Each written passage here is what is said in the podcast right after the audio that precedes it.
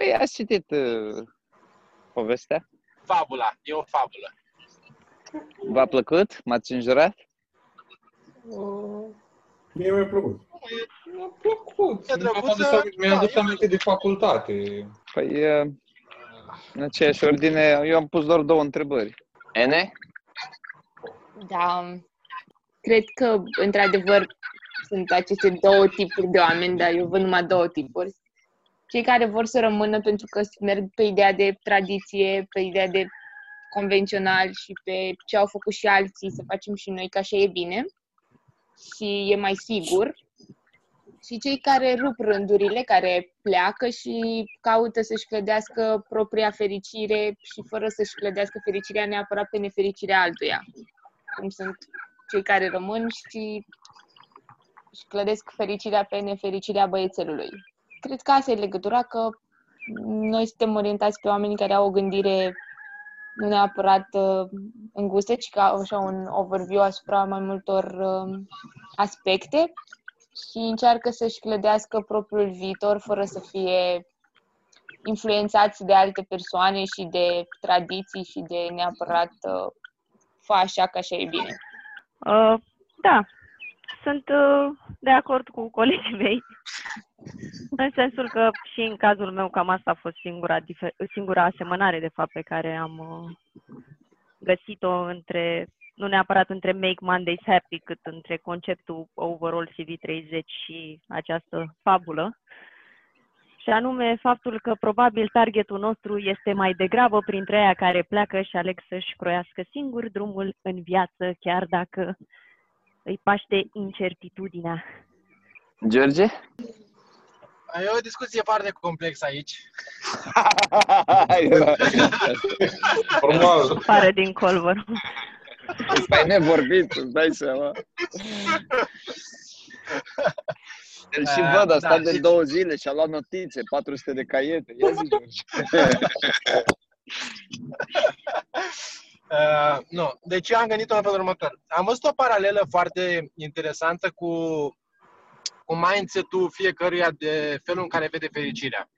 Adică poți să fii, adică nu că fericirea, fericirea completă, absolută nu există și întotdeauna mi se pare că copilul care e în temniță e întotdeauna uh, uh, cum să zic eu, uh, e gândul ăla sau gândurile alea care sunt acolo in the back of your mind și uh, pe care știi că dacă le scoți la suprafață, nu o să mai fii fericit. Adică ai capacitatea să le pui undeva in the back of your mind și să le ții acolo și să le ignori și să, să poți să fii oarecum fericit, să zic așa, dar dacă eliberezi gândul respectiv, ceea ce e fix paralela cu, cu fabula respectivă, dacă eliberezi, uh, practic știau că fericirea lor nu, nu va mai exista, știi?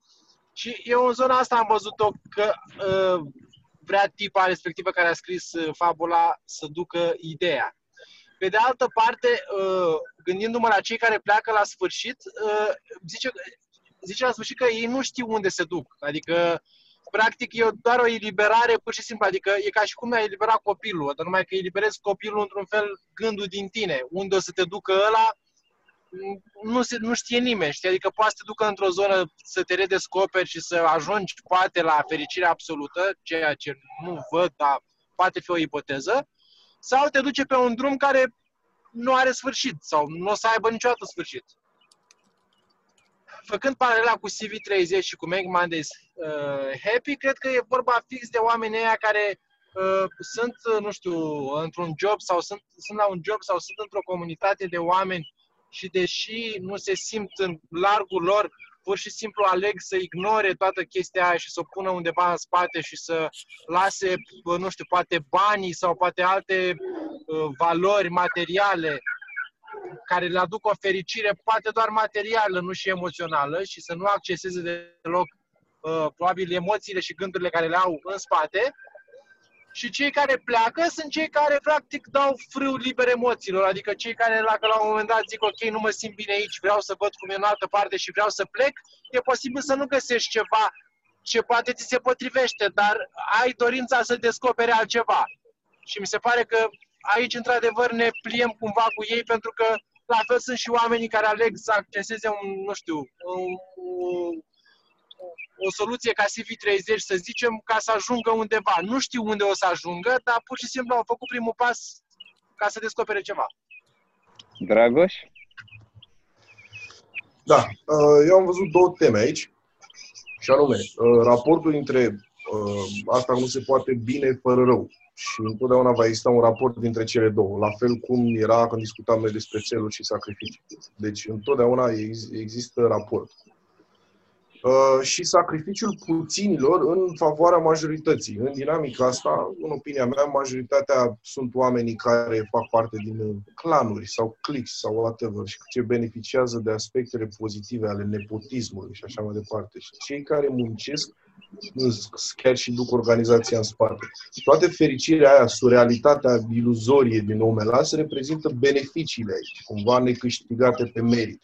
Iar copilul e reprezentat de cei fără de clan, fără de clică, fără de uh, spate sau whatever, și care sunt acolo și chiar își fac treaba și rămân douăsprezece ore și așa mai departe. Și din ăștia unii aleagă să, pleacă, să plece, aleg să facă decizia grea, pentru că au văzut costul fericirii și se pot lepăda cumva de toată dinamica asta. Asta, în, în, aici văd legătura dintre cumva ar avea sens în dinamica noastră. Legătura cu Make Mondays Happy și povestea asta însă nu o văd. Din punctul meu de vedere, Mondays can be happy atunci când îți poți cambra și customiza poziția pe care lucrezi pe personalitatea ta. Sau, mă rog, pe personalitatea fiecăruia de noi. Legătura cu Make Mondays Happy o văd strict din capacitatea de a discuta asemenea lucruri din diferite ipostaze. Nu e o legătură directă. Voi ați încerc... Adică voi ați văzut-o directă. Eu nu o văd directă. Nu are o implicație directă, ci ideea e că nu poți să înțelegi ce se întâmplă într-un loc dacă nu ai capacitatea de a discuta și de a uh, trece cu discursul dincolo de salariu, de... Adică cine dracu discută la un interviu de chestii de genul ăsta? N-au discuții. Și atunci nu înțelegi ce are omul în cap. Da. Dacă aș fi acolo... Da, este că l-ai vedea că l-ar fi nepotul sau nu știu, dacă ai progenituri prin familie mai mici. Da, nu știu ce să zic. Dacă aș fi acolo... Nu știu ce să zic pentru că... Uh, deciziile pe care le-am luat eu până acum n-au fost bazate neapărat pe chestiunea asta. Ene? Așa, după ce am citit tot, aș zice clar că plec, că mamă, aș vrea să-i schimb soarta băiețelului, dar nu știu, pentru că uh, teoretic aș spune că da, aș pleca, că n-aș putea să înclădesc viața pe suferința altuia și că nu vreau să mă consider părtașe la viața nefericită a băiețelului. Dar probabil că dacă aș fi implicată cumva acolo și toată viața ta a fost într-un oraș și ai trăit acolo, familia ta e acolo, deciziile pe care vrei să le iei sunt cumva influențate de mediul ăla, ai, ai rămâne. Te duci la măta și zici, păi bă, mamă, mă, ce dracu, mă, mă, de ce m-ai născut aici? Aici, da, de ce n-ai plecat nu știai că e la veci? Da, exact, de ce n-ai plecat înainte tu, ca să nu mă pot pe mine să iau decizia asta? Da, eu m-am, sau mă rog, am încercat să mă plasez exact în contextul respectiv, fără să fac vreo paralelă cu C V treizeci și Make, Man- Make Mondays Happy și whatever. Uh, Sincer, probabilitatea să plec mi se pare mai scăzută decât aia să stau, pentru că cred că totuși există niște influențe culturale și acolo și dacă ai crescut în mediul respectiv și na, ți-e bine și n-ai nimic care să te chinuie. I don't know, teoretic, oamenii puși într-o situație de-asta utopică, ajung să, na, își dorească să plece pentru că nu e prea bine nici cu prea mult bine. În același timp, dacă e să mă gândesc la ce s-a întâmplat în viața mea, în realitatea curentă, nu cea din Omelas, chiar dacă au fost niște lucruri culturale care m-au influențat negativ, deci nu pozitiv, negativ, nu a fost o chestie de fericire, ci dimpotrivă, mi se pare că am stat în ele destul de mult și încă mai sunt unele care mă bântuie. Și cumva cred că negativul ăsta tot îți dă un imbolt diferit să ieși de acolo și să te mi miști înainte. Dacă aș fi crescut acolo, habar n-am, nu știu dacă aș mai pleca. Adică nu știu dacă... Nu văd care ar fi incentivul.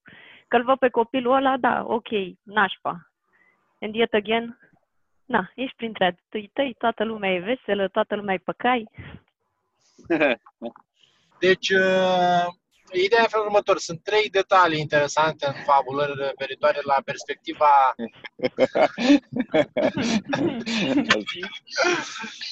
la perspectiva istoriei dintre noi.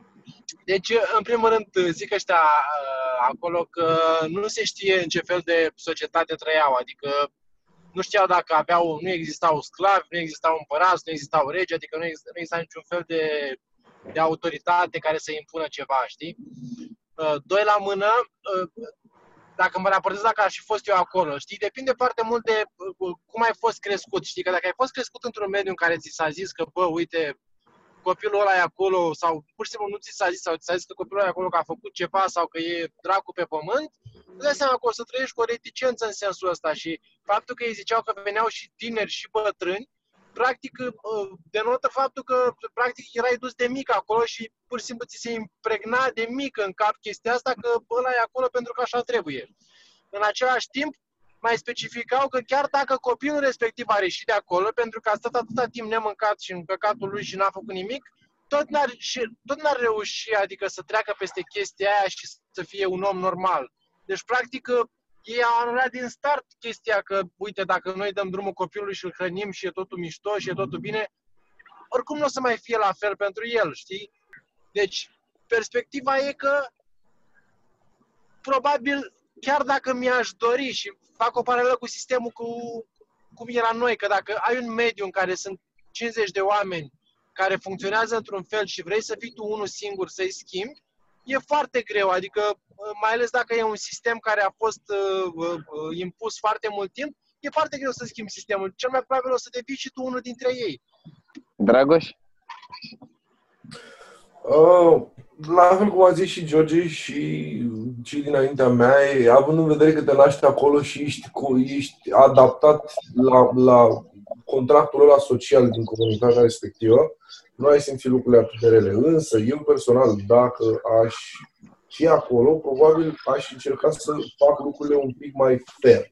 Și anume, este absolut, după cum am zis și înainte, nu există fericire fără suferință. Este absolut necesar să existe balansat raportul ăsta, pentru că altfel nu funcționează, nu se poate una fără alta. Dar este injust să fie o singură persoană care să facă chestia asta, să, să, să sufere pentru noi toți. Așa că eu aș vedea sistemul ăsta prin schimbare, ciclic. Adică stă un an acolo cineva, după aia zece ani e whatever. Sau odată în viață fiecare trebuie să stea acolo. Sau o, o treabă de genul ăsta. Astfel ai putea aprecia și ceea ce are de oferit orașul în general, cu alți ochi, da, ai avea raportul, și ți-ai plătit cumva și your dues to society, to that society, to that community. Știi? Aia ar fi cumva un fel, o formă de inițiere. În loc să fie un singur copil care să fie acolo